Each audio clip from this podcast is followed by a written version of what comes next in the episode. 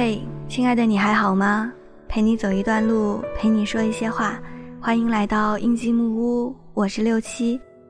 今天我们要分享到的文字是龙应台的《我为什么要求你读书》。本文是龙应台记录下儿子二十一岁时与他们的一场对话。他写给儿子安德烈的一段话也在微信、微博上疯转。孩子。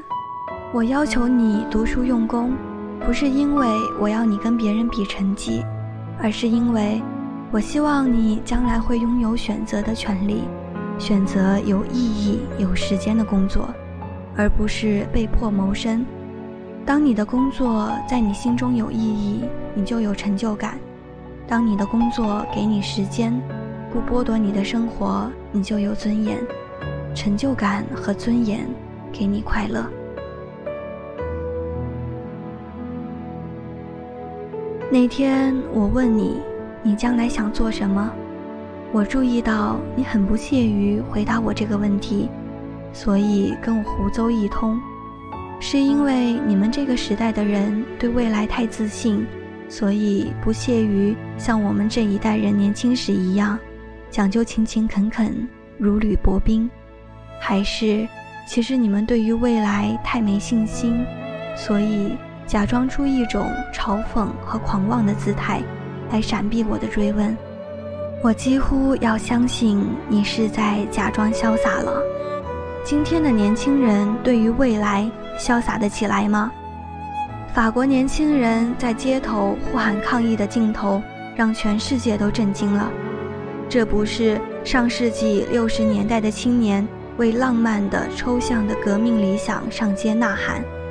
带着花环，抱着吉他唱歌，这是二十一世纪的青年，为了自己的现实生计在烦恼，在挣扎。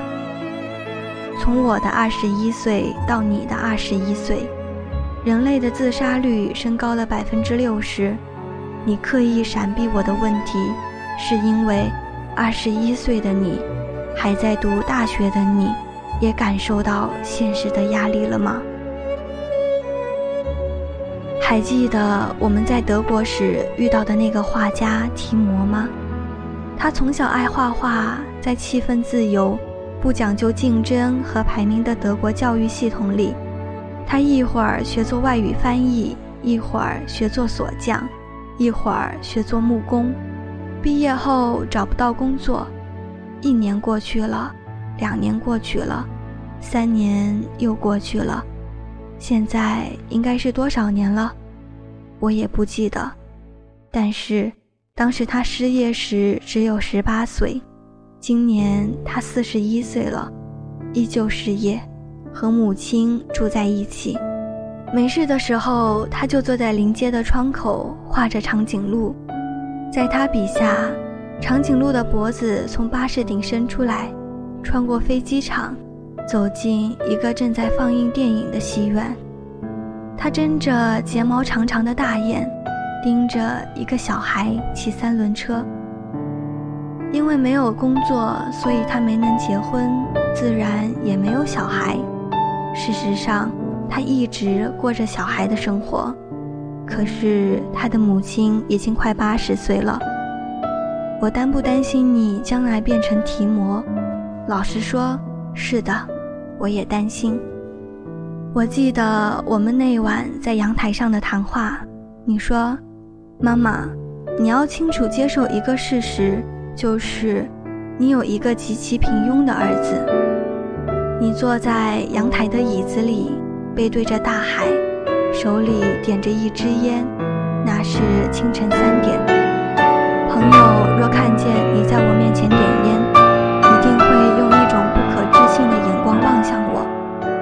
怎么能在母亲面前抽烟？你又怎么能容许儿子在你面前抽烟？我认真的想过这个问题。我不喜欢人家抽烟，因为我不喜欢烟的味道，更不喜欢我的儿子抽烟，因为抽烟可能给他带来致命的肺癌。可是，我的儿子已经二十一岁了，是一个独立自主的成人，是成人。就得为他自己的行为负责，也为他自己的错误承担后果。一旦接受了这个逻辑，他决定抽烟，我要如何不准许呢？我有什么权利或权威来约束他呢？我看着你点烟，翘起腿抽烟，吐出一团轻雾，恨不得把烟从你嘴里拔出来，丢向大海。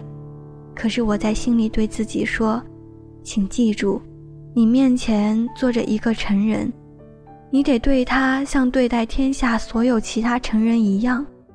你不会把你朋友或一个陌生人嘴里的烟拔走，因此你就不能。”把眼前这个人嘴里的烟拔走，他早已不是你的孩子，他是一个别人。青年的成长是一件不容易的事情，大家都知道，但是要抱着你、护着你长大的母亲学会放手，把你当某一个程度的别人，也不容易啊。你哪里平庸了？我说。平庸是什么意思？嗯，我觉得我将来的事业一定比不上你，也比不上爸爸。你们俩都有博士学位。听到这句话，我有点惊讶。我几乎可以确定，我不太可能有爸爸的成就，更不可能有你的成就。我可能会变成一个很普通的人，有很普通的学历。很普通的职业，不太有钱，也没有名，一个最最平庸的人。你掐熄了烟，你会失望吗？现在我已忘了当时跟你怎么说的，说我不会失望，不管你做什么我都高兴，因为我爱你，或者很不以为然的跟你争辩平庸的哲学，或者。很认真地试图说服你，你并不平庸，只是还没有找到真正的自己。我不记得了，但是我可以现在告诉你：如果你平庸，我是否失望？对我最重要的不是你是否有成就，而是你是否快乐。在现代的生活架构里，什么样的工作比较可能给你快乐？第一，它给你意义，你的工作不把你绑架，让你做工作的俘虏。第二，它给你时间，容许你去充分的体验生活。至于金钱和名声，哪里是快乐的核心元素呢？假如横在你眼前的选择是到华尔街做银行经理，或者到动物园做照顾狮子、河马的管理员。而你是一个喜欢动物研究的人，我就完全不认为银行经理比较有成就，或者狮子河马的管理员平庸。每天为钱的数字起伏而紧张而斗争，很可能不如每天给大象洗澡，给河马刷牙。当你的工作在你心目中有意义，你就有成就感。当你的工作给你时间。不剥夺你的生活，你就有尊严、成就感和尊严，给你快乐。我怕你变成画长颈鹿的提摩，不是因为他没钱没名，而是因为他找不到意义。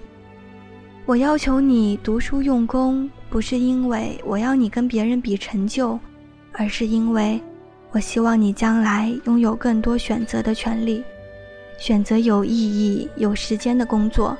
而不是被迫谋生。如果我们不是在跟别人比名比利，而是在为自己找心灵安适之所在，那么连平庸这个词都不太有意义了。平庸是跟别人比，心灵的安适是跟自己比。千山万水走到最后，我们最终的负责对象还是自己。因此。你当然没有理由去跟你的上一代比，或者为了符合上一代对你的想象而活。同样的，抽烟不抽烟，你也得对自己去解释吧。今天的节目就到这里，我是六七，我在这里等你。